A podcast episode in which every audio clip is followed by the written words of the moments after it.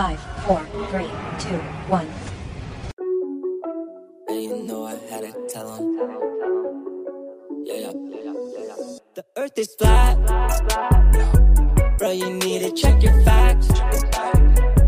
I got high up through the roof. And I landed on the moon. The moon flat too. In reality, everything is just in 2D. Video game from 1983. I'm side scrolling up and down the street while y'all sleep. Call me B.O.B. cause I don't see the curve. Messing up my vibe, yeah, you got a lot of nerve. Read a book, nah, I don't wanna learn. Read a book, nah, I don't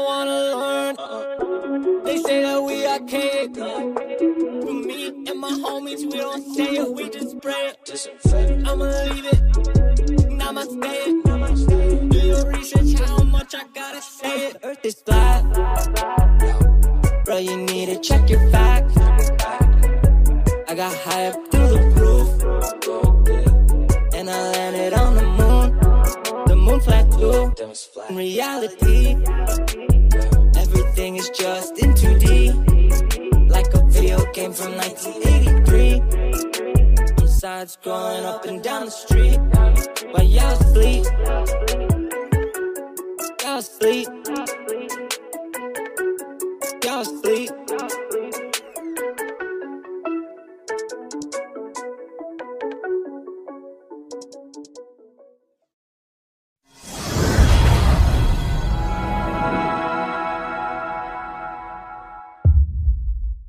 How you doing? I'm Mikey J, and thank you for tuning into KGUP Presents. This episode is 13 of uh, season three, which is happening right now. I'm going to go ahead and move along because I want to introduce our guest because I'm super excited to bring him on. Uh, you know, for the first 40 years of his life, and like many of us, we've discovered that uh, there is a creator. You know, uh, you know, like I met many of us, we were asleep, but since he's awoken, he's been very vocal about the truth of our world. He's been on dozens of shows, speaking engagements around the plane to educate the masses about health and nutrition and alternative history, free energy, knowing our freedom and freedoms and rights as a human being, exposing the new world order. And you might have seen him on the latest film by Hibbler Productions called Level. Please introduce, I mean, uh, please welcome Dave Murphy, also known as Allegedly Dave. How's it going, Dave? I'm going. It's going good. Thanks very much for having me on. Yeah, thanks. Well, thanks for coming on the show. Um, you know, I wanted to open up with kind of like a story of, you know, your your journey to becoming a flat Earth flat earther. You know, because you know it seems to be that's where we all kind of begin, especially with your introduction. Because you're you're kind of like a flat Earth hero. You're you're a pioneer. At least you're a hero to me. Okay. All right. Well, um, I I started just like many many of us who uh, got into it by accident. You know, I was um, I was researching some totally unrelated topic, um, and I saw a video. Um, you know, one of those suggestive videos, and it was talking about scientific experiments. And I've always been a sucker for scientific experiments. So um, yeah, I was going through all these experiments, and uh, um, some of them, and excuse the car going past, yeah, um, some of them, um, you know, were really interesting. And one of them was about uh, the Bedford Levels experiment, and um, I'd never heard of it before, and it introduced to me the uh, the curvature calculation. Um, which is eight inches per mile squared, so you can find out how much is how much the Earth should block um, a, a landmark at a particular distance away. So um, over six miles, apparently the, uh, the the the blockage would be it's 25 feet, but um, eight inches above the ground, it came out 16 feet. Yeah. Um, which I thought, hang on a minute, that makes the Earth seem very very small. Yeah. So um, I, I, I know I was pretty sure I could see, um, you know, landmarks a lot further away than that. So I went down to a, a particular beach where there was a lighthouse about 12 miles away. Um, worked out the calculation. I should have, um, I should have not been able to see the first 32 feet of this lighthouse. Yeah. Um, but instead, you know, my face right down towards the water, um, I could see the whole lighthouse right down to where the water met the rocks. So that was it. It launched me into, you know, this feverish research into into the you know the shape of our Earth. Right. Yeah, because you know, back in those days, you know, 2015, 2016, there wasn't a whole lot of people to like, you know, refer to about information about about the you know the shape of the Earth, and and uh, so you've become like one of the the originals, you know, to like speak out and be guests on different shows, and you know, like Eric Dubay, he was like, you know, the one of the first that I discovered, and, and then all the videos that kind of like, you know, before the censorship and then I started to see you in a lot of like videos. Um, you know, your your take, you know, with like ODD TV. I mean, you you've appeared in a lot of his videos, and you know, Mark Sargent and stuff like that. And um, you know, so. well, I think I think the one that uh, so I did my very first um, flat Earth video uh, back in March of 2015 um, but the one that basically launched me, I guess, into the limelight was um, I was, I guess, I was the first uh, person to be interviewed on on a mainstream TV news um, station.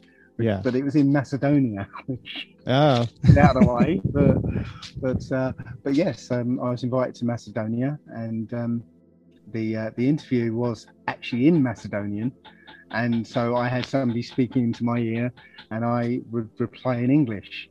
Yeah. So what ODD TV did, he took that video, which I didn't think anybody would have any interest in whatsoever, you know, because you know it's half in Macedonian. Why would anybody want to watch that? Um, unless you speak Macedonian. Um, so I had no interest in it. But ODD TV took it. He cut out all the Macedonian parts and just had me speaking, you know, my responses. So it kind of looked like I stunned the guy into absolute silence. But yeah. no, I, I didn't. No, he was just, um, you know, he just he was just waiting for me to finish speaking, and then he's speaking Macedonian. But you know, everyone's like, "Oh, he stunned him into silence," but no, I didn't. But uh, yeah, that was uh, that I found. I actually found that um, that video appeared uh, and got more views on everyone else's channel but mine. Oh wow! Uh, yeah, the way Facebook, uh, YouTube works, I think. Yeah, I mean that that's how definitely how it works for me. I mean, at least. Um, so I often hear the question a lot, especially from pe- people that refuse to look outside of like science and like their own religion. Like, why does it matter? Wow, that's uh, that's usually uh, question number two or three. Um, yeah, right. it, it, matters hugely because um, in order for a, a very very small group of people to subjugate, you know, billions of people, the very first thing you've got to do is psychologically weaken them, psychologically diminish them to nothing, essentially. So if you combine the um, flat Earth or, or, the, the ball Earth theory with the the- theory of evolution and uh, the Big Bang theory, well, that reduces us to a microbe um, crawling around on a speck of dust in a infinite and uncaring universe that came about all by accident. There's no creator, there's no plan, there's no purpose for your life. Right? Yeah. So it means that people who have uh, power in this world, you know, whether they have lots of money or property or whatever, they can insert themselves above us and say, You do what I say. Right. Now, if you know that this is a created place and you are chief of the creations here, you know, chief of the, the creator's creations, and there is a creator, well, you realize that you are one step below the creator and nobody can put themselves in a position above you. So yeah, it was very uh, it was very instrumental in getting us to this situation we are in now, where we have um, people who are you know our masters telling us what to do. Right. And uh, you know, through your revelation, I mean, you went through the first 40 years of your life not even considering that God existed or I'm not Yeshua or um Jehovah. But um how was it how did you transition? I mean was it very difficult for you to like accept that everything that you've been taught is the lie? Like how, how did you like come to the conclusion that there is a creator? Right. Well um yeah so 40 years of atheism i i arrived at that because at the age of 13 um you know i I got into the Greek gods and the myths and all that, and I was actually that I, I was really interested in that as a, a child. Uh, and then when I got into school, I found out that they were just one set of, of gods, and there were gods all over the place, you know. Um, and I realized that no, this seems like a control system um, at age 13. And so that was it. No more, nothing, nothing to do with it. But the uh, Old Testament, or the, uh, let's say the Bible, um, presented itself to me three times. So whether it's right or, not, or wrong, I was uh, I came across urine therapy, and um, somebody told me, you know, it talks about urine therapy in the old in the Old Testament, don't you? I was like, does it? Okay, have a look. And yeah, Proverbs 5:15. Now, there's a lot of people saying it's got nothing to do with it, blah blah blah, but it doesn't matter because it was what got me to go um, have a look at this book. Okay, but it wasn't enough for me to actually read it. Yeah. So um, the second time was when I got into flat Earth, and somebody said, "You know, the, the Bible's a flat Earth book, don't you?" I was like, "Is it?" So had a look again, and sure enough, it's a flat Earth book. So the third time was, um, yeah, when I found out that uh, King James was a black man. I was like, no, it can't be because I've seen the uh, portrait in the National Portrait Gallery, and uh, no, he's a white guy. So I I found um, a, a, book, and I think it was a 1611 King James Bible, and it had an engraving of him, and sure mm. enough, he was a black guy. So when something presents itself to me three times, I usually take that as a sign that I've got to take a closer look at it. So I, I read through the book, um, you know, all the way through, cover to cover, three times, and um, uh, for reasons why I, you know, I might go into later, um, I thought no, the New Testament doesn't fit. So I decided to research the Old Testament, and I was absolutely shocked at what I found. Um, and uh, and yeah, so I, I, spent the last five years researching the Old Testament. Very nice. Yeah, that, that's been one of the the fascinating topics that I've uncovered during this like whole journey of you know discovering the the shape of our Earth is is the like the Moorish paradigm, and it, it seems to like it seems to me because uh, I've been listening to a various number of people like like Michelle Gibson, and a lot of her research is like indicating that we did have one race and it covered the entire world. And there was a you know an event that happened and there was a division of like you know the nation states and how that's where you know everyone started to become divided. But the original race of our world you know everybody was like either one color or one you know uh, you know everybody looked alike basically yep and there was uh, one there was one template for for humans, and it was you know brown skin, black hair, you know black woolly hair, and right. uh, brown eyes, and that was it. There was no variation at all. Yeah, it, it seems to be like there, there was like racial harmony, and then everyone was united and connected through this like, you know, uh, grid system, and we had free energy. Everything was like peaceful, and then you know where do you think everything was divided and and how everything came about? Because you know some there's like different viewpoints of how everything changed. And you know the, the one one person her theory was that you know over a period of 600 years that's how the white man was created. But you know there, there's so many different takes on how you know the evolution of like race came about. What, what do you think Okay, well, having studied the uh, Old Testament and the books that were taken out of it, um, so the Book of Enoch, Book of Jasher, and Book of Jubilees, um, there's no doubt You know, there's no doubt where where all this came from. Um, in the, in the Old Testament, is there's essentially one line, one or two lines in there, uh, Genesis six, uh, six four, I think it is. That says uh, talks about angels coming down, having sex with women, and essentially corrupting the human gene pool. Yeah, Right. with the half half celestial, half human offspring called the Nephilim. Um, now, Christian dogma says, no, no, that's uh, the, the sons of Seth and the wicked daughters of Cain or whatever, some some made up stuff.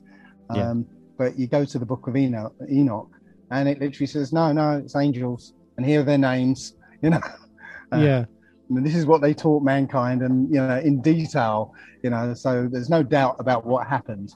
Um, so, um, so essentially, when you say about free energy and all that stuff, you're, you're kind of mixing two topics here. I think um, the, the free energy came from, I think, um, uh, previous civilizations, because when you read the Old Testament um, carefully, looking at the uh, the Hebrew as well, you'll you'll kind of discover that um, the story of the Old Testament is essentially the last seven thousand years of Earth's history, and there were more civilizations that happened before, but the the Old Testament isn't concerned with it.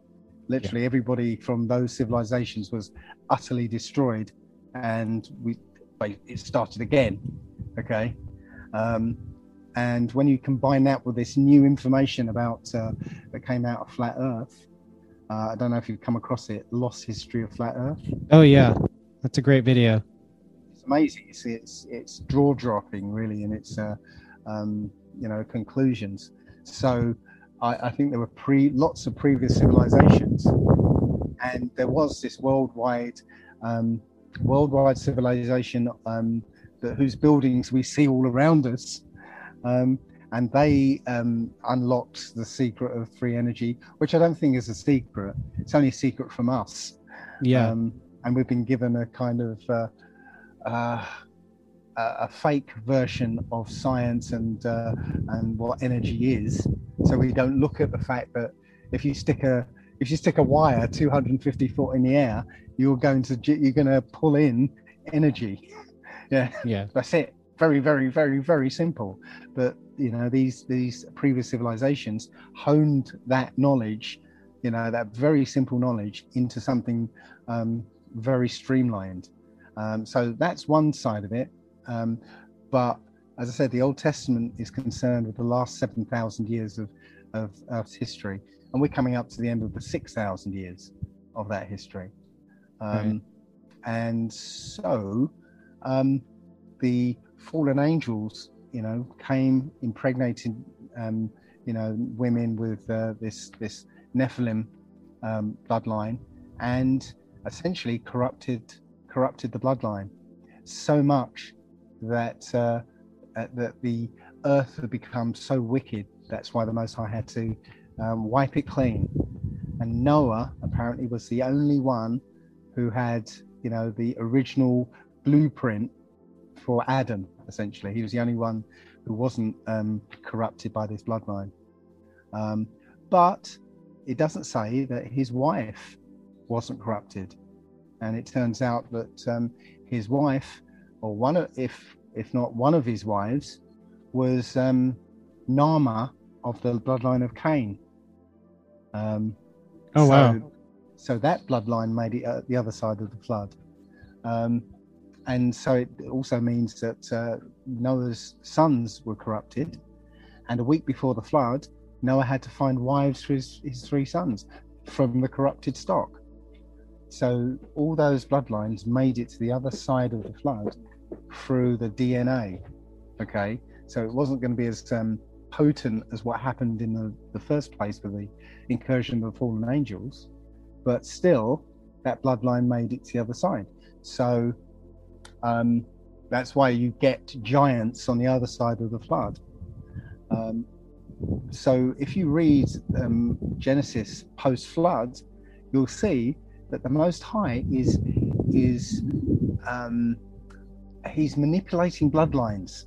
He's basically saying, okay, out of my three sons, Shem's bloodline is going to be the, the chosen one because it was the most human. Okay. Mhm. Um, and then from Shem's children, let's go. It's Arphaxad. He's the one. Uh, well, he's not the one, but it's it's his line that um, continues until you get another chosen one, Abraham. And then Abraham had lots and lots of children, but only the child with Sarah um, was was the chosen one, Isaac. And then Isaac had two sons, and that was a turning point.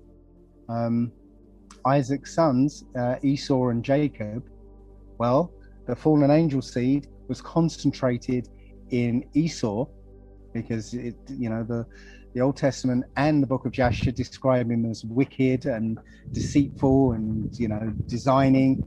Um, so the fallen angel uh, DNA was concentrated in him and absent in Jacob, which is why all of Jacob's offspring, offspring were now chosen. So it's a you know it's a, a very careful um, sifting of the bloodlines, um, and uh, and essentially um, what you got. Um, and again, loads of cars going past. I'm really sorry. No, I don't even hear Uh, them. oh, don't you? Okay, that's No. that's good. Um, so yes, so so what you've got is a combination of two things. So as I said, Esau kind of embodied the whole DNA of the uh, fallen angels, and he, you know, is described as a essentially as a Caucasian, um, red hair, and the hair was straight because um, when Rebecca was was dressing um, Joseph, uh, Joseph, Jacob up as, as Esau, uh, she put goat skins on him, not not lamb skin. Yeah. Mm. Um, so no, we had he had straight hair. That and the fact that um, in Deuteronomy it tells that uh, the Canaanites who were left in the land would be uh, would be cursed with with leprosy, which means skin turning white. Right. So Oh. so the, the Canaanites left in the land were leprous, and so they were white. And you had um, uh, Esau, who was a red-haired man. So that's leprosy plus some mel- melanin, because if you remove melanin altogether from somebody, you get blonde hair, blue eyes, lack of melanin in the hair and the eyes right. and in the skin. So you, so you get very, very pale skin. If you add a bit of melanin to blonde hair, you get red hair. Yeah. If you add a little melanin to, to blue eyes, you get green eyes. Yeah.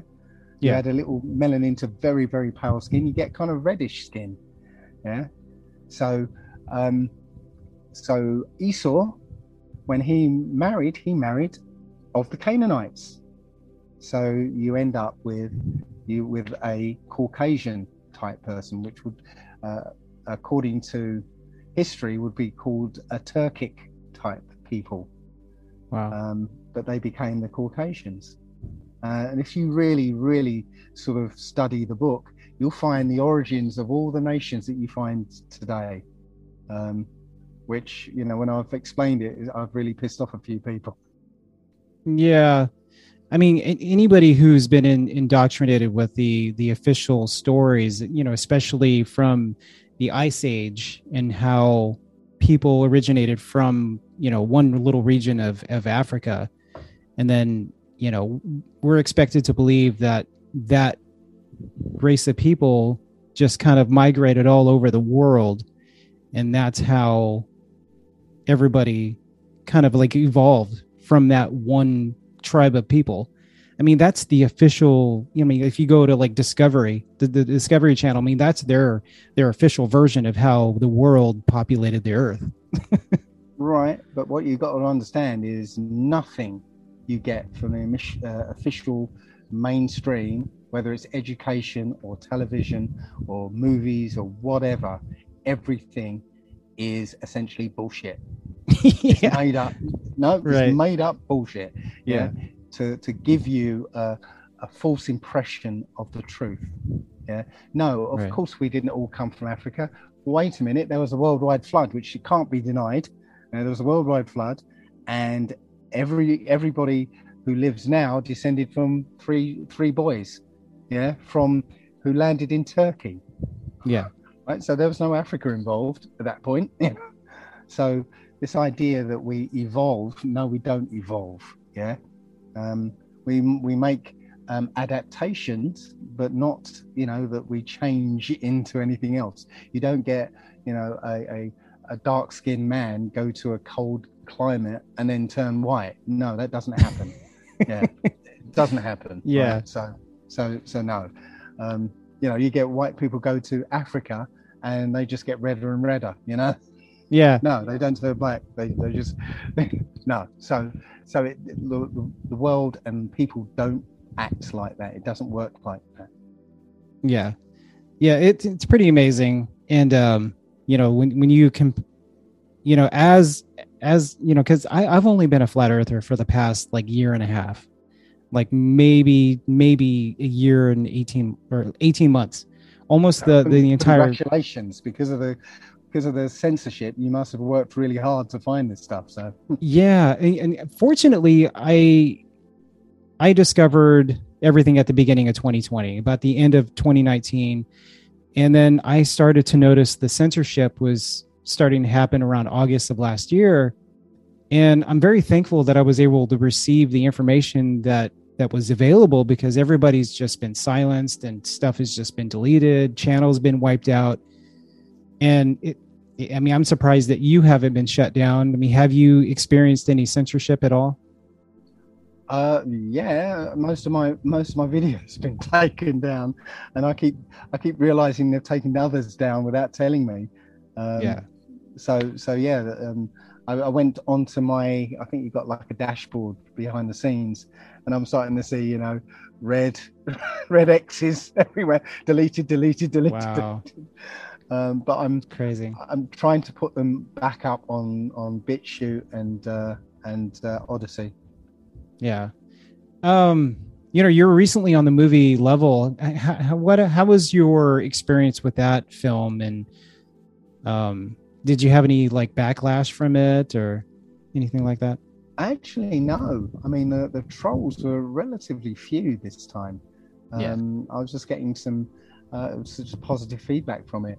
Um, yeah, I personally, um, I, I, I think I think it could have been done slightly differently because um, what I didn't like was the kind of uh, sneering, um, you know, at you know we could we don't have to sink to that level, sneering at the mainstream and saying you know, uh, Right. you know, calling calling um, Neil deGrasse Tyson out, you know, you know, okay, we don't have to descend to that. You know, we can just present present stuff and let people make their own minds up. And uh, I think in that in level, I think we, you know, we put a, a strong case there together. Um, right. I did submit other stuff for um, for for level that didn't get in there. So uh, on my channel, you find the next level. Where I, Yeah. I just put in all the stuff that I um you know I, I didn't get into level, but um but yeah there was a there's enough stuff for for people to um, grasp the topic. Yeah. You know, I, I I feel like, um, you know, it's a great way of like introducing people to, you know, the flat earth community because, you know, it is a little gr- aggressive how the movie kind of like, you know, it's, you know, um, there's this whole this like war mentality like we have to do something now and we all have to band together otherwise you're an idiot if you don't do this and that's kind of like the mentality that the opposing view is is like if you don't believe that the earth is a globe then you're an idiot so you're kind of like Yeah. it's back and forth and you don't really get anywhere and everybody just kind of stays in their stance Yeah. That's exactly what I feel. Really, it's uh, it, we didn't need to do that, but you know, so be it. And uh, you know, it was a it was a it was a good documentary, very good documentary, and um, you know, Sean Hibbler does a really good job when he when he when he puts these things together. Right. So what kind of stuff are you doing right now? Like like like I went on your website allegedlydave.com and and you're you're all over the place. I mean you you have all these speaking engagements. Um what what kind of stuff are are you, you know, letting people know about? Uh, actually, um, right now, what seems to be incredibly popular, um, which I understand, is um, is common law. Um, you know, I think people are starting to wake up and realize that um, they don't seem to have any choice in this world, and uh, there's no justice. You, you know, you, and and you know, they don't understand the law, and they're they're starting to realize that they're being um, bamboozled by it. Right.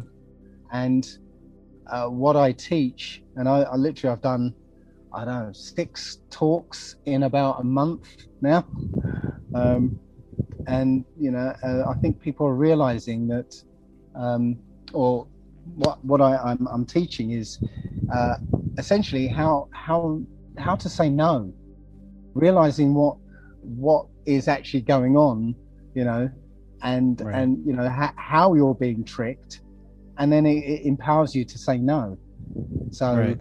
um, if I can give an example, um, like if you get a, a bank loan, for instance, Mhm. you know, you think you're, you know, you, you've been brainwashed into believing that, you know, when you um, say get a loan for ten thousand dollars or whatever, um, you know, the bank moves some gold from here to there, or or you know, print some money or move some notes, you know, from one place to another, and now you've got ten thousand in your account.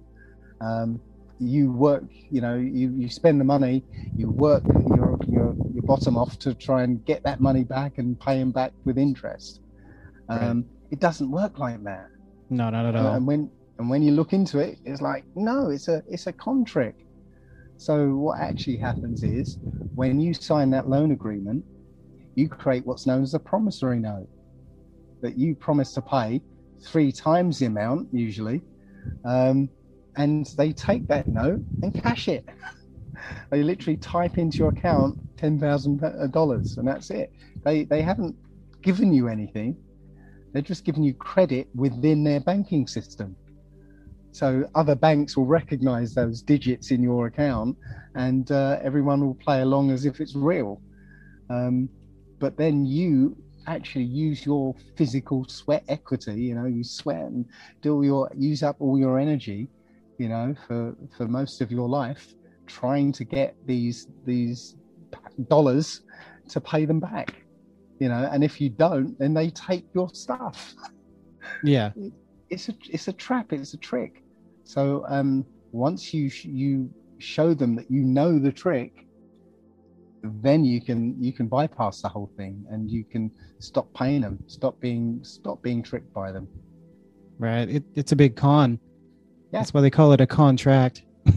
hmm exactly and uh, with contracts we're we're trapped into contracts all the time and we've got no idea you know um, but the the power it the power that you've got is that you have exactly the same power as the people writing the contract.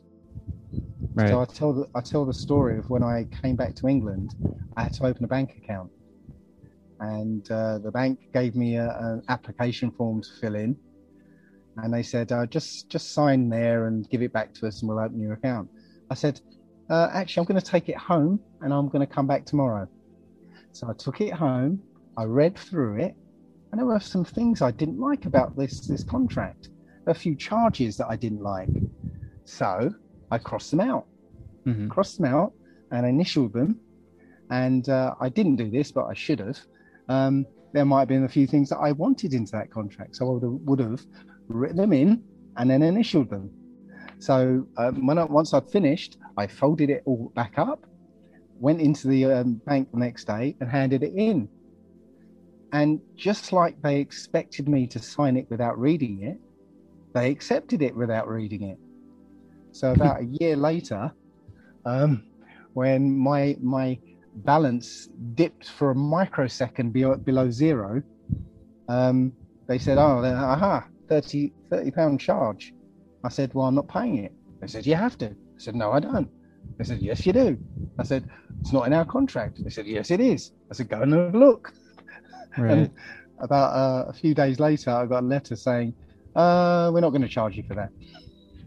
Yeah, uh, you know, I used to do loans back in the day uh, before the, um, you know, the the the first collapse in 2008. Well, it's not the first, but um, you, you know, you could write an affidavit if you didn't agree with something in the contract. You could write something I mean, we would never like tell them like you could do this, but some people were very, you know, aware of how contract law was and they would write stipulations and then, you know, our our loan underwriters would just sign it without really understanding.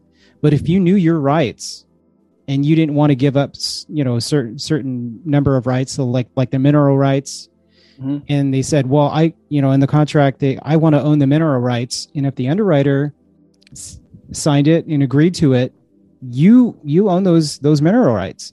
So, but a lot of people didn't really understand contract law, and then they would just sign and, and sign it away. But if you were very knowledgeable and you're privy to do that, I mean, you could get away with it easily. which is why we are educated. Right. You know, education isn't to uplift us; it's to make us standardized slaves who who don't know anything. You don't teach you don't teach slaves anything. Yeah, Right. you teach them just how to operate the simple machines and and do the simple paperwork, and that's it. Yeah. Um, so, so no, they don't. They don't want you to know how how this works. They want you to know how money works. You know No. um, it's the most important thing for a child to learn, yet they don't teach it at school. You know, there's there's got to be a disconnect there somewhere, isn't it? Yeah. Uh, Yeah, I, I saw a video. Um, you were at one of the science um, exhibits or laboratories, or I, I don't know where you were, but it looked like museum. yeah, like a, like a science museum, a natural science museum, and uh, it looked like one of the the ones that I visited when I was young, and you know it it it that's like the beginning of our indoctrination, and because we're so impressionable at a young age, especially before the age of eight. And so when you see like the globe and you see the way that space is constructed by NASA, we just automatically, you know, that's our foundation. So we just Sure. believe everything that's presented to us. Um, Yeah, know, and I think I did in in that video. You know, I, I, I stood there watching a whole group of like seven or eight year olds around this animated globe, and I was saying, "There's your indoctrination right there." You know, Yeah. the, teacher was Exactly. saying, "You live here," and the kids go, "Yeah, it's brilliant." That's it. You know. yeah. Um, right at the beginning. I mean, I was one of those kids and and like, you know, just in awe because of everything was like in our face. I mean, they made everything a ball and the whole universe is every all the planets in, in the in the solar system are all balls. And so you just, you know, it becomes a reality when you see it in person, even though it's not reality, but we think it is. yeah as you said be, before the age of, of seven um, everything that you take in everything that you're told you take in as absolute truth Yeah. and it becomes a foundation of your reality which is why it's so hard for some people to to let go of the ball you know Right. Yeah, that's Yeah. why it's important for, you know, in sixth grade, you always go to science camp and you go to, you do the most traveling and going to museums, and it just reinforces everything that's being taught. And, you know, so when you're 20 years old or 24 or 30, 40 years old, I mean, you just don't believe anything because of that trip. oh no you don't even you don't even um, give it a second thought because now it's the foundation of your reality yeah why Right. would you even why would you look at you know um, look at the air you breathe you know you know it's there and you don't have to you don't have to give it a second thought anymore you know Yeah. um, and that's it so when when you start challenging a person's foundational reality that's when you get the i guess very exaggerated responses you know more, usually anger you know Right. Yeah. People get really defensive when you challenge what they've been taught. yeah and it's funny that um, uh, when you look at a, a flat earther and a, and a ball earther interacting you will see the anger come from the ball earther not the flat earther. The flat earther is usually very calm and you know trying to explain something. Um, Exactly. And it's and it's exactly the same as uh, somebody who's um, been vaccinated talking to somebody who hasn't been vaccinated and won't get vaccinated. Same thing. The, Yeah. the unvaccinated person will be calm, trying to explain something, and you'll get anger and hatred from the uh, vaccinated person. So yeah, it's the same same way. There's a correlation there. I don't know exactly what though. Belief is very powerful. And if if you're watching tv like I, I haven't watched like any mainstream television since january and my mind just feels more clear. I don't have any confusion. I know what's fact. I only look at fact. And if Mhm. i if i see or hear something and i can't verify it then you know that's when i'm i, I question the the information that i'm hearing. But if you're watching TV all the time, those frequencies that's coming from those channels are are you know, you know, they're, they're just changing the way that you think. So Yeah. you're not really thinking for yourself. Exactly, exactly. And I, I haven't watched t- TV now for uh, 15 years, um, Wow. and you know I don't miss it. You know, I'm sure you feel great. yeah. In fact, you know, um, uh, stepping back a second, I uh, one thing I noticed is that there isn't a there isn't a single flat earther that I've ever come across who has been fooled by the COVID stuff. You know, I think I think flat Earth came along exactly the right time. Um, it came along to to burst people's bubbles about about this world. You know, yeah. if they can lie to you about where you live, they can lie to you about everything and anything, um, and they have. You know, so. Um, sorry, I went on a bit of an aside there. I forgot what you asked. me. No. Well, I, I found it very interesting that, you know, flat earth and, and the awakening, every everything just seemed to happen all at the same time. And Mhm. prior to like 2015 or 2014, there was like no talk of it at all. I mean, I'm, I'm just curious why people, you know, why all of a sudden the huge change, you know?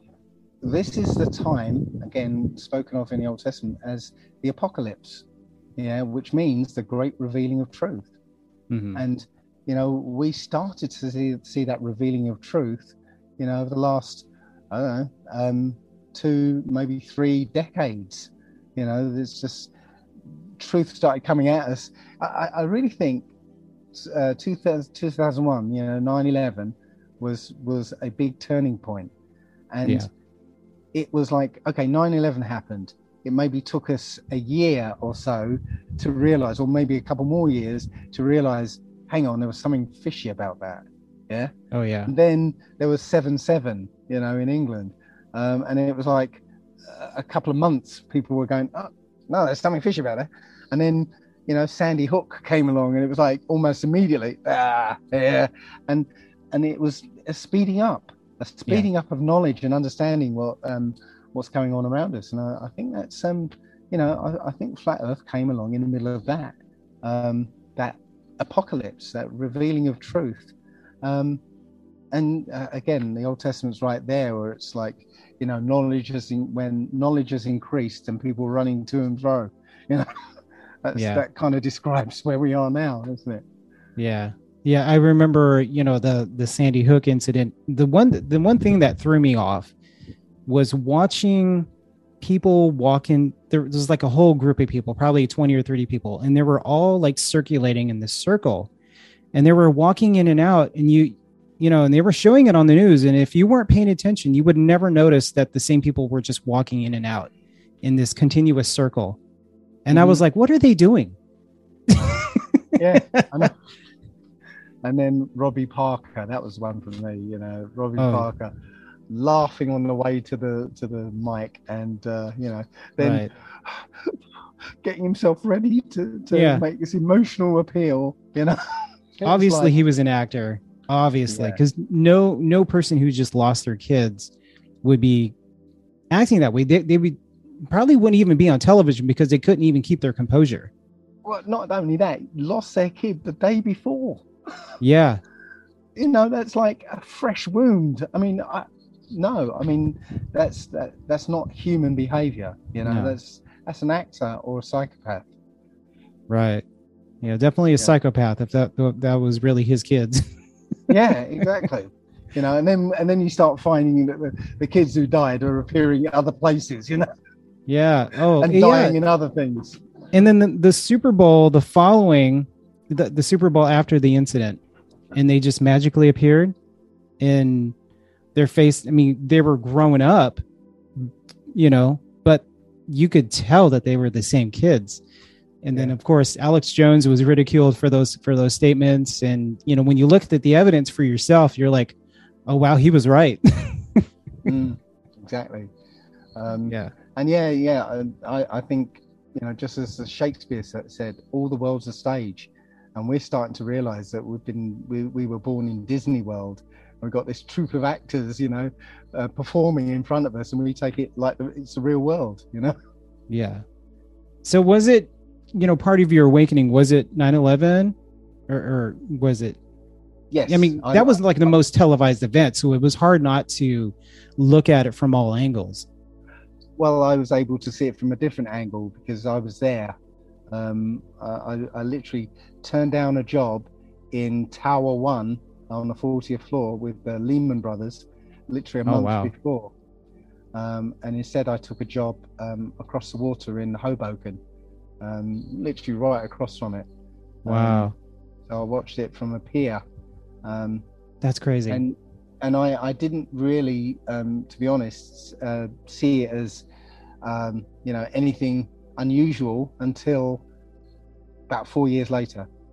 Um, I was helping Wow. my daughter with physics homework, and it you know it, it dawned on me that it couldn't have happened the way they said it did. wow. You know, it's crazy that you mentioned Lehman Brothers because they were like, you know, the last puzzle of the whole corruption. You know, and once they went down, the entire system went down because they were like the last of the the subprime lo- uh, lenders, Mhm. or was you know part of the scam. Well, ag- again, I, I, it's going to sound silly, but I feel like I've been led by the Most High to to witness and experience certain things, Yeah. so that um, my illusions about this world could be destroyed and laid the, the way open for for finding the Most High. Okay, so I was at 9/11. Um, I was there in in New York for the the internet crash. Um, and not just in in there, but there was a documentary being filmed about the internet crash while it was happening. Okay, called Startup.com, and they were filming in the company that I was working for. So you know, it was like you know, I was I was right there in the middle of it. Um, I was also right in the middle of the uh, financial crash because I was working for Standard and Poor's at the time Wow. and uh, they were asked they asked me to write a system to manage um, collateralized debt obligations and and um, and credit default swaps the things that caused the the crash in the first place Yep. they had to explain to me how they worked so that I could write the system to manage them and when they explained it to me I was like uh, okay this is going to go downhill very quickly and uh, if you if you see the um, the film um, The Big Short hmm have you seen Yeah. that one? Yeah. well imagine imagine being one of those guys but not having uh, a couple of you know billion dollars in a in a hedge fund to play with. Um, and that was me. I, I saw everything that they saw Wow. ahead of time but you know I, I didn't have a hedge fund or anything. I didn't have money and i couldn't you know capitalize on it. So i just knew it was going to happen and that's why i'm back in england you know Wow. Well, you know, even even when I worked in, in the industry, you know, you could kind of see the collapse coming because it wasn't sustainable. No. I mean, all, all the the turning heads of like, you know, the the people were just being loaned who didn't really had no no business getting a loan. You know, these like negative amortization loans and stuff. I mean, it was just Ah. absolutely nuts.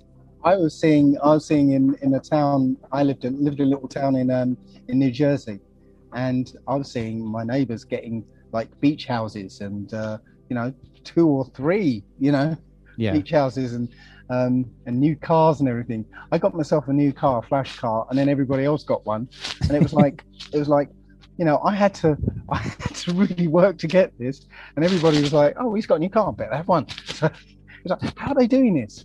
You know um no so so yeah i could see it was it was gonna it was gonna go down you know and i i had to get out of there because it didn't seem like a place to stay No, there was no long term, and even after the crash, I mean, I tried to to continue the business, and it, it was just so difficult because everybody was still looking for the, you know, the the no no proof of income type loans, and I'm like, that doesn't exist anymore. And What do you mean after the crash? The crash is still happening. It- Yeah. It, it, it, it started in, in 2008 and it's still happening now. yeah, They've just they've just um, you know pumped so much money in it, so it, it's happening in slow motion. right. So no, the the system crashed in 2008, and and it's still crashing. You know. Right. Yeah, it, it's it's nuts. I mean, and then they're just keeping all of us distracted by, you know, the the garbage that's on television. Like, I I can't watch any of it because as soon as the moment that I detect any kind of narrative, I I can't watch it anymore. Hmm. Yeah, I'm with you. Well, I can't. I haven't. I say I haven't watched TV in 15 years. Every time, every so often, I'm at somebody's house and I've got it on, but you know, that's, I don't class that as watching it. And but I can't watch films anymore because now the the propaganda in every film It's It's so now- bad. overwhelming. You know, it's like they they start with the propaganda and then they build a film around it. You know, Yeah, it's like I, no, I can't watch it. You know, it's just um, if it's not um, lots of death and sex and uh, you know and identity politics, it's you know I, I, no, I can't watch anything. Right. So, some of the things that you teach, I mean, you, I mean, you can go to, you know, on your website. I mean, you can you can have you speak on different topics, including like being, you know, self sufficient and health. Um, what are some of the other things that you you cover in your in your um, ah, okay. Um, speaking engagements? I uh, one of my favorite talks is about human um, potential. Uh, the video is called uh, "Telepathy and the Complete Human." Hmm. um, and essentially I I I just awaken people to you know our our hidden potential, and we've got you know we've got a whole load more senses than just five. Um, Yeah. we've got a whole lot more abilities than we we we're aware of, um, and I highlight things that you know happen to people, which means if they can happen to somebody because you know they had a stroke or they got bashed on the head or a couple of wires crossed somewhere uh, and then they have this these amazing abilities that means these abilities are latent in us Right. we just don't know how to access them yeah and uh, and actually there are ways of accessing them that other people have found so i talk about that so there's that um uh, I talk about languages actually. Um, there's a video called "The Language of Creation," Hmm. where I find out found out reading the Old Testament that the whole earth spoke one language, and it Yep. was called Paleo Hebrew, and it was the language that the Most High conversed with Adam with, and what the Most High used to create the universe with, um, and and I show how basically I show how we lost that language. You know, the Tower of Babel incident. Um, Yeah. And uh, uh, the fact that um, as you come into this world, you speak Paleo Hebrew. And because of the Tower of Babel incident, you know, you're uh, you come into this world speaking the language, and then you find that your parents can't speak the language, so you have to learn their language. Yeah. Um, so yeah, um, and you'll find that this language, Paleo Hebrew, is completely different, completely different from the languages that we speak um, in this world today. Um, that we have to, um, we understand in the left-hand side of our brain, right? By and we have to guess at what somebody means. So when you speak to me, I'm continuously guessing at what you're saying to me Right. Right. and you know nine times out of ten if we actually started comparing notes about what you said to me um, i'll have a, a completely different view to what you you actually meant Right. but the language that uh, our language our original language um, is comes from here comes from from you know your your heart. You understand it. You know it. It's intuitive. Okay? Um, i do this i do this uh, example a lot. So i'm going to do it again with you i guess. Um, so you might have heard it if you've seen some of my videos. Um, so I'm going to give you a little demonstration of what the difference is between, um, uh, if you don't, don't mind, that is. Oh no, of Um, course not. So the difference between English and Paleo Hebrew. Okay. So I'm going to describe a film to you in English. And you have to tell me what the film is. Okay. Okay. Uh, a man on the autistic spectrum recounts his life to strangers. What's the film? Recounts his life to strangers. Oh goodness. Um. Hmm. I don't know. A man on the autistic spectrum recounts his life to strangers. Any ideas? Any? Uh. I you know I I can't remember. I, I'm I'm picture picturing uh, Russell Crowe. Oh, so a beautiful mind. yeah, yeah. Right. So, um, so yeah, um, I'm not going to tell if you're right, but um, what happened there when I was describing the film to you, in the left-hand side of your brain, you started listening to the sounds I was making, fetching the meanings of those sounds, right, Mhm. and then comparing them to a list of films you'd seen. That's why I was you- looking to my left. Yeah, and you had to guess. You guessed at Beautiful Mind. Yeah, other people have guessed at um, at Rain Man and Forrest Gump and a couple of others. Yeah. Oh, Forrest No. Gump. Right. So I'm going to tell you the same film in Paleo Hebrew. Okay. Okay. Um, so Paleo Hebrew is a language of pictures, and so I'm going to use emojis. Okay. So, man running, a few trees, a park bench, a box of chocolates, a shrimp, and a boat. What's the film? Forrest Gump. Forrest Gump, and I knew you knew it. Yeah, right. That's so funny. The the difference there is when I started um, describing the pictures, right? The left hand side of your brain couldn't get involved because it was pictures. Your your left hand side of your brain cannot analyze pictures. Yeah, right. it can it can analyze language, but not pictures. So it was cut out of the process. Yeah, so you were imaging the pictures, and all of a sudden you knew what the film was. Right. There was no doubt. Yeah, it can't mean beautiful mind. It can't mean Rain Man. It can only mean one thing, one film. Yeah, Right. and I could I could have given you those pictures in any order. Yeah, and you would have still known it was Forrest Gump for sure. Yeah.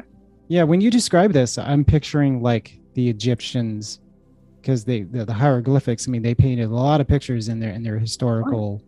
Yes, but hieroglyphics came from Paleo Hebrew, Hmm. and I can show. I in that video I show how um, Paleo Hebrew where Paleo Hebrew was on the map, and then how it spread out, and you can see that all languages uh, west of uh, of you know Israel, um, the languages became symbolic, right, and uh, and abstract. So all the Hmm. letters didn't mean anything; they were just shapes.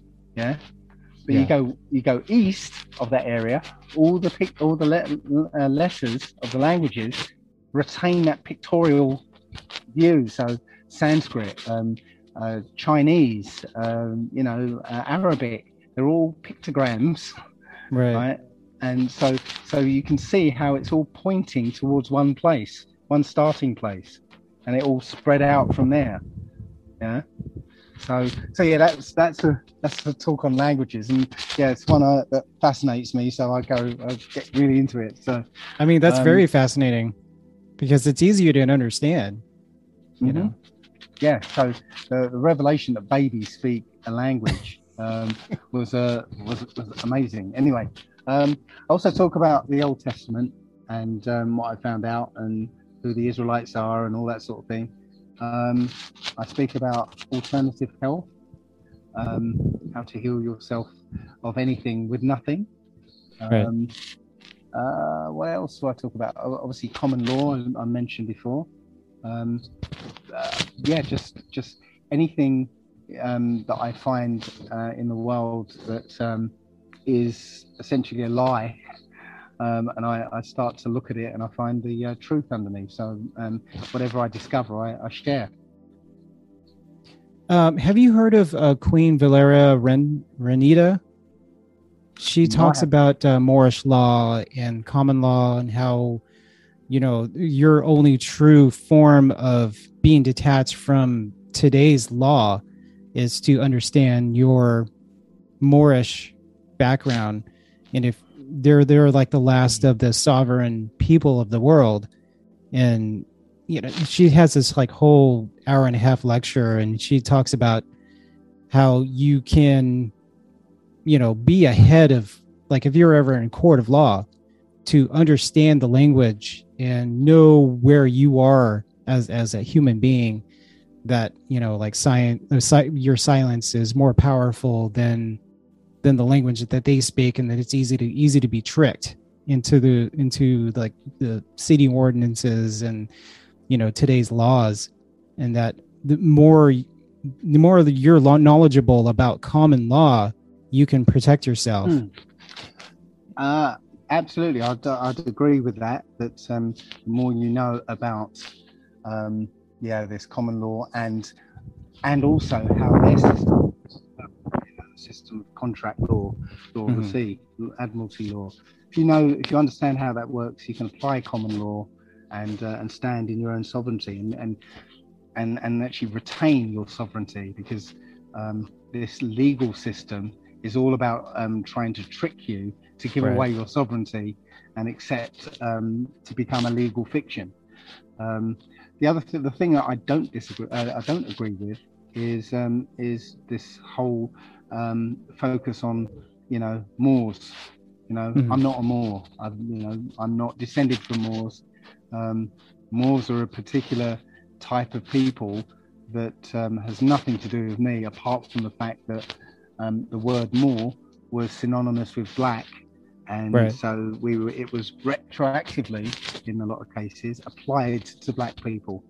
Um, you know, even before there were actual Moors.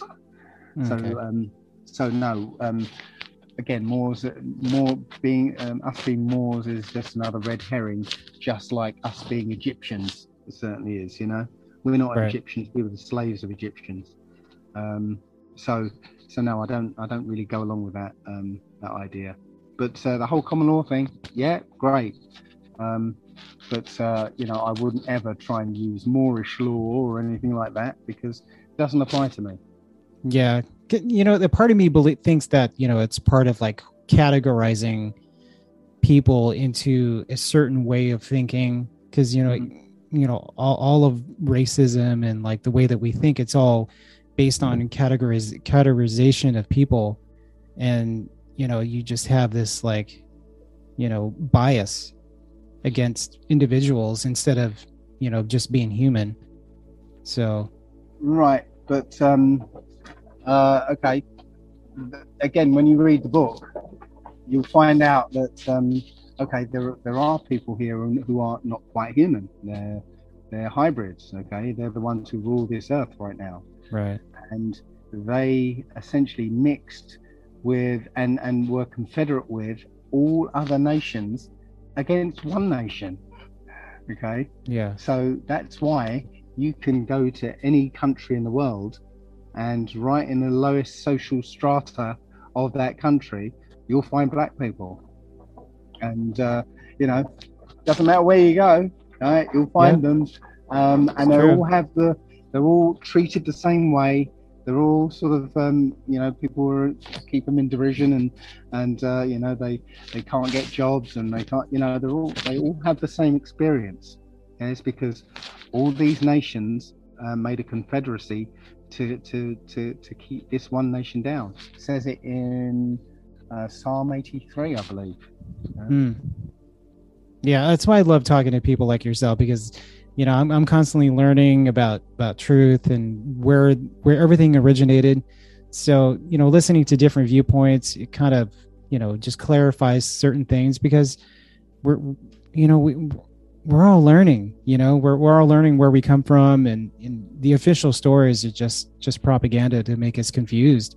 Honestly, Yeah, and that um, lost history of flat Earth was, I say, it's a, a big revelation, um, and I, I absolutely believe it it to be true because it makes sense to me Yeah. that uh, that you know we would have a map somewhere you know available to us. Um, Yeah, you look Yeah. at the moon. yeah, and and the fact that it, it rotates and changes orientation depending on where you are would again mean that there must be a, a, a calculation or a formula or a very simple rule that you can go look up and go, oh, there I'm, I must be there. yeah, you know, based on where you look up and you know where how the thing's rotated, you can you can be able to go, okay, that means I'm right there. You know, yeah, um, I, I think it makes sense, and the whole idea of um, our Earth just being a pond melted out of a greater Earth, and that pond is literally moving around, which you know, okay, it explains ice ages. You know, Yeah.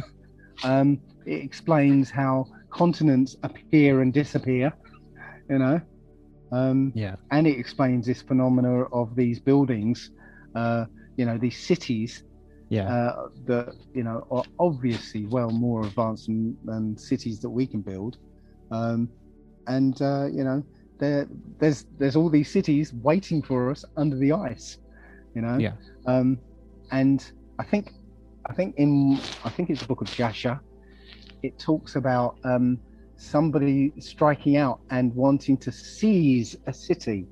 It didn't say build a city, to seize a city, take a city for themselves, as if there's cities lying about somewhere, you know. yeah, Um, which again sounds like um, what uh, what this this video was talking about. So Right. yeah, I'm. It really intrigues me, and it, um, it I think it ties in not only to the biblical history, because what if the Garden of Eden Eden isn't lit- literally not available to us because it's not part of our Earth at the moment yeah, you know um it again makes sense to me that that you know the way that we're dependent on a compass means that um, we're trapped in that in that puddle. We can't navigate anywhere else outside of that puddle because you know east and west is just a circle around the north pole. And you know from wherever you are if you head north you'll get to this north pole area and then everywhere south from there. So you you can't get out of this circle you Yeah. know just like you can't escape from a ball a ball right. You know, uh, my wife and I, we were on our way from, we were traveling from um, Cleveland, Ohio, and then we, that video had premiered the the the Ewaranon video, and um, it just had us looking at everything from a different perspective because all these old ancient buildings, you know, like like the cathedrals and the churches, now we look at them as like, well, they were made out of iron oxide. They all had the like the the the crosses at the top of the buildings, which were to attract energy from the ether. And it's like it makes so much sense how the iron oxide was used to retain some of that energy, and that before they put the the the glass around the um the the sound chambers, I, I can't remember the name of it, but they Mm. would project music to heal people in the city, and that you know all these cities were just designed a certain way to be able to distribute that energy. So it all made perfect sense. yeah You know. the only thing I disagreed with in that video was where he showed um, pictures of these empty cities. Yeah. Um, so he shows these pictures, and there'd be like uh, a horse standing in one corner, and but no, people. Yeah. Right. Um, the only problem I have with that is that you know, in in the days of uh, you know back in those days of in photography, photography was like you would set up your camera, you take off the lens cap for seven or eight minutes, and then put the lens cap on back on. Um, I did think of that. Yeah, if you moved at any time in that seven minutes, you wouldn't appear on it. It was only things that stayed still for for, for that length of time would show up. Right. So that's why you see a kind of, I think you see a fuzzy image where the people would be. It's kind of just like a fuzzy image, um, and it's literally the, uh, you know, it could be. I'm not saying it is, but it could be. There's people walking around, but they're walking around too fast to be caught by the uh, the, the shutter you know the, the very primitive shutter. And as the Yeah. camera technology got better, then it the shutter speeds got quicker so that they could capture more people. Yeah, I definitely have to agree with you because we used to when I was in photography in high school, you know, we had these old cameras where you look down and then you you know they, they would take black and white photos and if you Mhm. were photographing something that was moving you couldn't capture it because you needed a certain number of seconds for that for that object to stand perfectly still so that makes perfect sense why Mhm. no one was in those pictures because everybody I'm was saying moving that that's I'm not saying that that's true. It's just something that occurred to me, um, and it would explain um, why you'd see these empty cities, and then uh, later on you'd start seeing more and more people. Um, I, I don't know, but um, yeah yeah, it's a possibility. So I don't normally just go along with something, you know, if I can find a, a rational explanation for it. Yeah, but definitely all those structures and buildings, I mean, they were all torn down and burnt down to hide the the previous existence of that civilization because none of those buildings were temporary. I mean, how can you have 300,000 people in in the stands if it's a temporary structure, you know? Right. Yeah. How you know those um, uh, World's Fairs where you'd see these essentially a massive city all lit up with with all this power. I think they literally came across this city, right? Um, maybe dug a bit of it out of the mud, right? And then realized, oh, power's still on. Yeah. And uh, in order to, to hide it, they they just uh, you know open it all up and say it's the World's Fair. Have a look at all this, and then at the end of it, then they can legitimately destroy it all and say, oh, we, we just built it for the World's Fair, you know. And Yeah. it would only it only take a generation or two um, of people who realise that they found it, you know, to, to die off, and then all memory of it's gone. You know, Right. Yeah, I, I don't know if you've come across this kid. His his name is Parker Edmonton, and he's this Uh, little like genius. He's he's probably like in high school still. I don't know. Mhm. Uh, and he recreated the whole Tesla coil in his backyard. So Oh wow! Okay. and he's just using copper wires. He's coiling everything. He's got this like spherical thing in his backyard, and he's able to turn on a switch, and he's grabbing power from the ether. So he's replicating this whole energy system, and I, I find it very fascinating. And uh, oh wow! I've not heard of him. What was the name again? Parker Edmonton, Okay. he, he, he goes by Doctor Doctor Parker, I think, on on TikTok. Yeah, Okay. I I just came across him by accident, and I follow his channel on YouTube, and he's he's like a little genius, and he's like his fascination was is everything be that's before 1920, hmm and um, yeah, Yeah, I'm I'm finding that uh, when I'm researching, um, you know, history, I will not look at anything sort of uh, later than 1930. I'll look at things from the 1700s, 1800s, but you know, early 1900s, but nothing newer because it's going to be bullshit. It's yeah, you know, I think uh, you know they made a concerted effort to hide stuff uh, late 1800s and early 1900s right. um, in preparation for this moment. Yeah. I mean, I, I was just watching the the interview with uh, Eric Dubay, and he made a statement about Hitler and the Holocaust, and that got taken down because it was against the narrative, Mm-hmm. and uh, they had to delete it out in order to re-upload the the video. But that that's just kind of like one example of how our history is so hidden that they're willing to protect it at all costs, just to keep us asleep. Yeah, I don't. I you know again, I don't know enough about um, Hitler and uh, you know what what Eric Dubay found out. But one interesting thing is uh, one of his programs that he was um, he had initiated was called Lebensborn, and it was essentially um, he uh, collected together the blondest um, blue-eyed women um, and sort of made up brothels essentially and paired them with uh, the blondest blue-eyed males. Um, Essentially, they, they they were saying it um, to uh, to create the Ubermensch, the you know the Superman. But you know, again, when you realise that those those traits are Nephilim traits, so he was trying to breed out the human and breed in the pure Nephilim again. Mm. So just yeah, just an asi- aside there. That's that's what I think he was trying to do. Yeah. Who knows? Who knows? yeah, Yeah, because you know the history has just been so grabbled, and uh, Mhm. we we can't. I can't believe anything that that that's official, you know, because there's some sort of agenda behind every official story. You know. It's, well, yeah, you're seeing it. You're seeing it now with this COVID stuff. You know, oh because, yeah. you know they'll they'll categorically state something in the beginning, and then and later on they'll they'll reveal it's a lie. It was a lie, and and you know. Uh, like six months later, oh no, we, no, no, that's not true, and you know, and all the all the stuff that we're coming out with, which is conspiracy theory. Um, a few Right. months later, no, no, no, that's yeah. Did you know? Did you know that's how it works? You know, Yeah, Right. It's like, yeah, it's silly. You know, they're, they're rewriting history as they're going along. You know. Right. Well, hopefully we'll survive all this, and you know, in ten years we can look back and say, you know, we were right to oppose this because it was all just a bunch of nonsense. Well, I think you know what. Um, as I said, I think this whole thing has already been written. Yeah. Mhm. So, um, so the book says that we win in the end, and uh, they're already on their way out.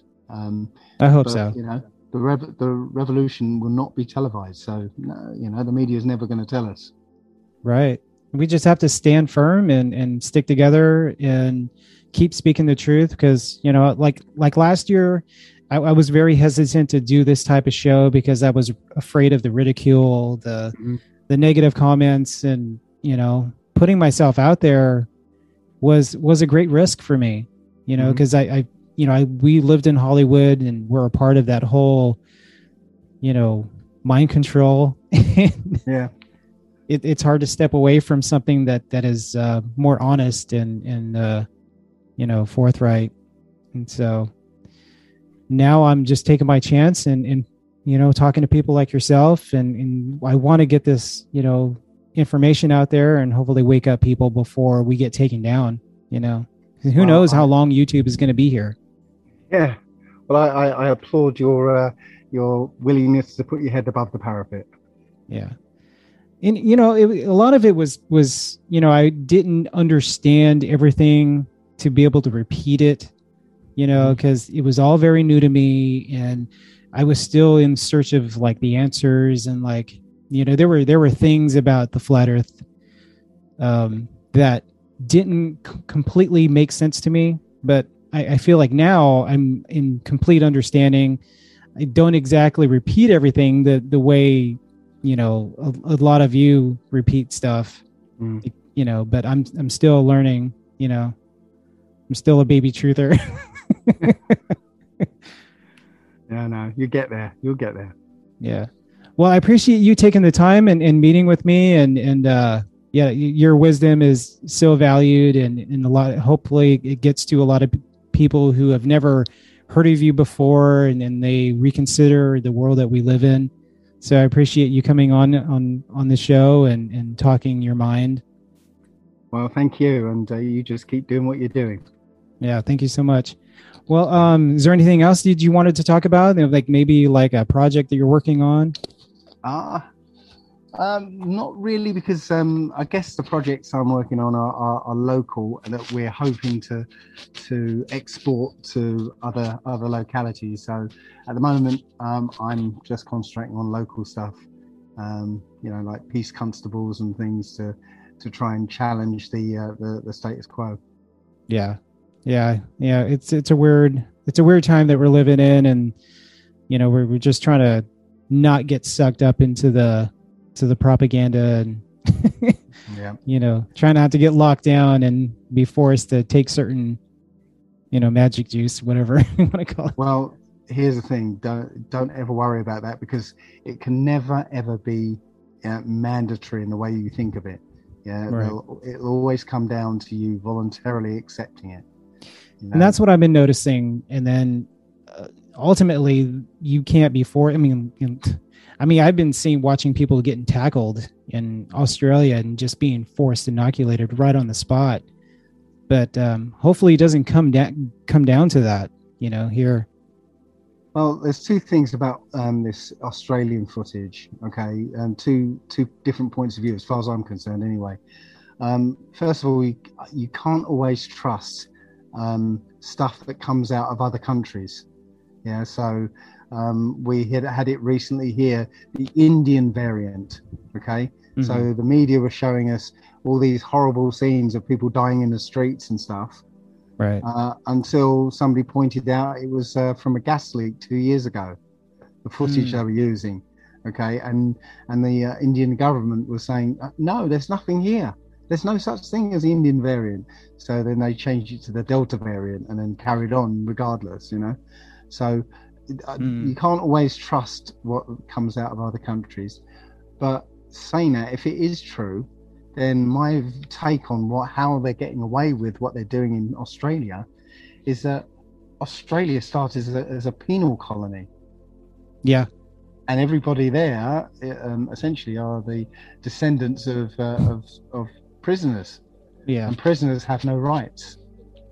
So you know, if if if they are getting um, getting away with doing that, then they're literally, I think that's their justification. Wow. I hadn't looked at it like that. Wow. Just what I think, anyways. Might not be true. It's just what I think. Yeah. In a lot of those videos, I mean, if you really think about it, we don't actually see needles being No. injected. So, yeah, you'd have to really look at it. Anything that comes from the mainstream media is going to be lies Yeah. True. because they want you to believe to be, you know, they want you to feel a sense of hopelessness that you know there's no way of getting away from it. So, oh well, I better have it then. Yeah. I know? mean, they, they definitely want us scared. In Yeah. any in, in any way, shape, or form, they want us to be in fear. Yeah. Um, I actually called this 10 years ago. I've got a video on my channel called Interview with Simon 2010. And in it, I say, well, you know what? They tried to frighten us with the swine flu, but, uh, but you know what? We, we all said, no, we don't want this vaccine.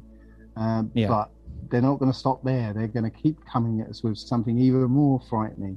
And if that doesn't work, something even more frightening will go along until they frighten us enough to make us take this vaccine. That's what it's all about.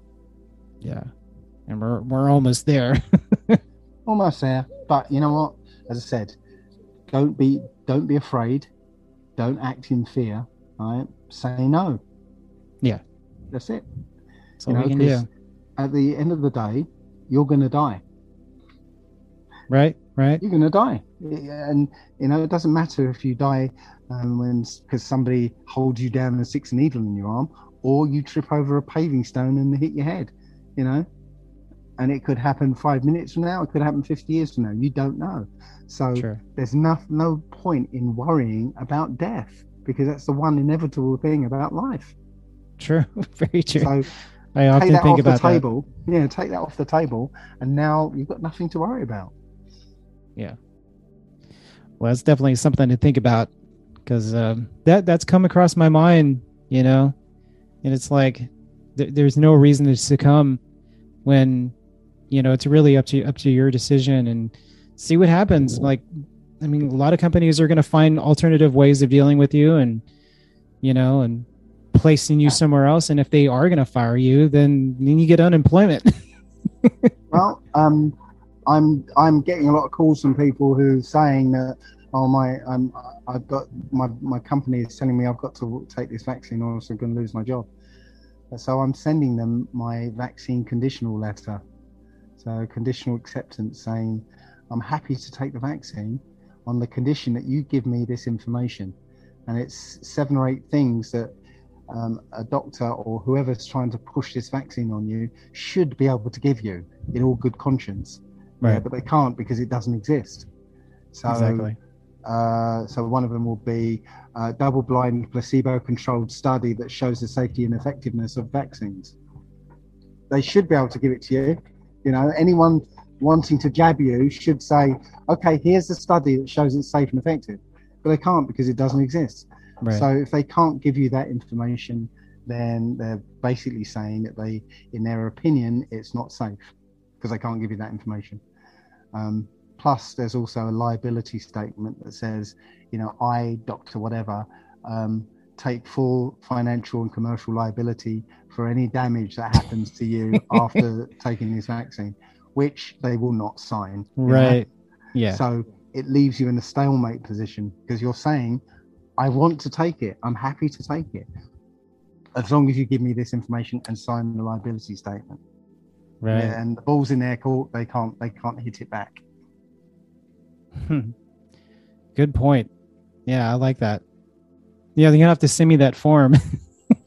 Yeah, um, okay, I will do when I uh, get off here. All right, cool. Well, Fine. thank you so much for coming on this show. It, it was a pleasure and honor. Like, you know, I, I'm pretty excited that you were able to come on here, and we'll uh, we'll have to see what happens, and hopefully we can talk again, and hopefully in an, under different circumstances, hopefully we can win and, and come out of this, you know, triumphantly. Yeah, we will. Don't worry, we will. Yeah. yeah just got to keep a positive uh, outlook and you know just keep putting that information out there and keep waking people up it's all we can do All we can do. yep Thank, thanks a lot. all right thank you all right you have a good one enjoy the rest of your day best of luck Okay, to you. Thank you Take care. Bye bye. bye-bye thank you so much for watching this episode of kgp presents be sure to follow dave murphy aka allegedly dave by clicking the links in the description the links in the description. and if you haven't already done so, please hit that subscribe button so you don't miss a single episode. And if you love this show, you can support us by purchasing a t shirt, hat, or sling bag. Just go to www.kgup1065.com forward slash shop. Links are also in the description. 100% of the profits go back into running this show in the radio station KGUP FM Emerge Radio. You can check out what's playing right now by saying Google Ask KGUP FM to play. Or if you have Alexa, you can say, Alexa, play KGUP FM. Again, thank you for watching KGUP Presents. Until next time, this is Mikey J. I'm out.